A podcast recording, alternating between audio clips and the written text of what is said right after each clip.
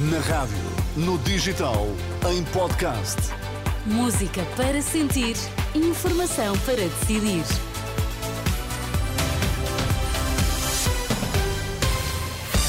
As notícias das seis, com a Rita Borda d'Água para já os destaques. Bom dia. Bom dia. Última noite marcada pelo protesto de milhares de polícias frente ao Parlamento. Estoril vence Benfica em penaltis e defronta Braga na final da Taça da Liga em futebol.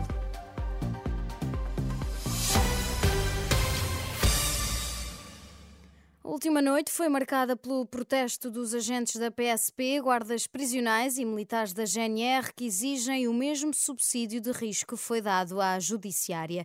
De acordo com Armando Ferreira, do Sindicato Nacional da Polícia, no protesto frente ao Parlamento estiveram cerca de 12 mil pessoas. À Renascença, o presidente da Sinapol garantiu que até haver uma resposta do governo, os protestos vão continuar mesmo durante a campanha eleitoral. Os protestos vão continuar. Daqui a uma semana estaremos no Porto eh, a fazer novamente uma manifestação e iremos continuar pelos protestos até a situação estar resolvida, seja antes das eleições, em plena campanha eleitoral e fazermos parte, se calhar, da campanha eleitoral como uh, força de pressão, e também, se não se resolver até a campanha eleitoral, depois da campanha eleitoral. Armando Ferreira, do Sindicato Nacional da Polícia, em declarações à repórter Filipa Ribeiro, Frederico Moraes, dirigente do Sindicato da Guarda Prisional, explica porque é que os guardas prisionais se juntaram ao protesto. O que nos traz cá é a mesma reivindicação igual aos nossos camaradas da PSP e GNR.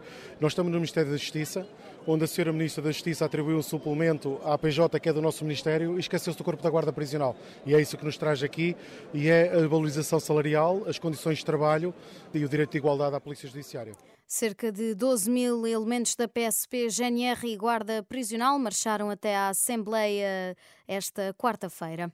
O Estoril está na final da Taça da Liga, onde vai defrontar o Sporting Braga no sábado. Apesar de favorito, o Benfica esteve a perder graças a um golo ao minuto 16 do Braga. Empatou aos 58, mas o jogo terminou empatado. Foi a penaltis, onde o Estoril só falhou um e o Benfica falhou dois. Vasco Seabra, treinador que saiu vencedor desta meia-final, estava feliz pelo desfecho. Vínhamos de um período em que, em termos de resultados, eh, as coisas não estavam a condizer. Vínhamos a falar também que este grupo de jogadores, pela, pela forma como encaram as adversidades, não se deixam abalar. E viemos aqui, disputamos o jogo, fomos altamente competitivos eh, e, por isso, essencialmente, muito felizes por eles. Continuamos a desfrutar e seguimos, fizemos mais uma vez história. Do lado do Benfica, Roger Schmidt diz que pouco havia a fazer quando a equipa encarnada teve uma dezena de situações de golo e o Estoril aproveitou as poucas que teve. Uma equipa com jogadores muito rápidos, boa na transição. Uh, são intensos, portanto esperávamos este tipo de futebol. E no final aproveitaram o momento que tiveram nos 90 minutos para fazer o seu gol. E mais nada. Tivemos 10 grandes oportunidades. No final marcamos apenas um gol e esta é a história do jogo. O Benfica fica pelo caminho, o Estoril segue então para a final da Taça da Liga, onde vai defrontar o Braga no sábado. Pela primeira vez são expostas em Portugal as fotografias de Maria Lamas, a fotógrafa, jornalista, tradutora e autora do livro As Mulheres do Meu País, publicado há 76 anos.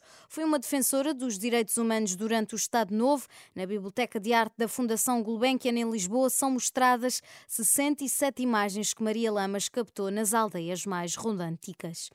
Se costuma atravessar a ponte 25 de Abril, atenção porque o trânsito vai estar cortado nos dois sentidos na madrugada de domingo.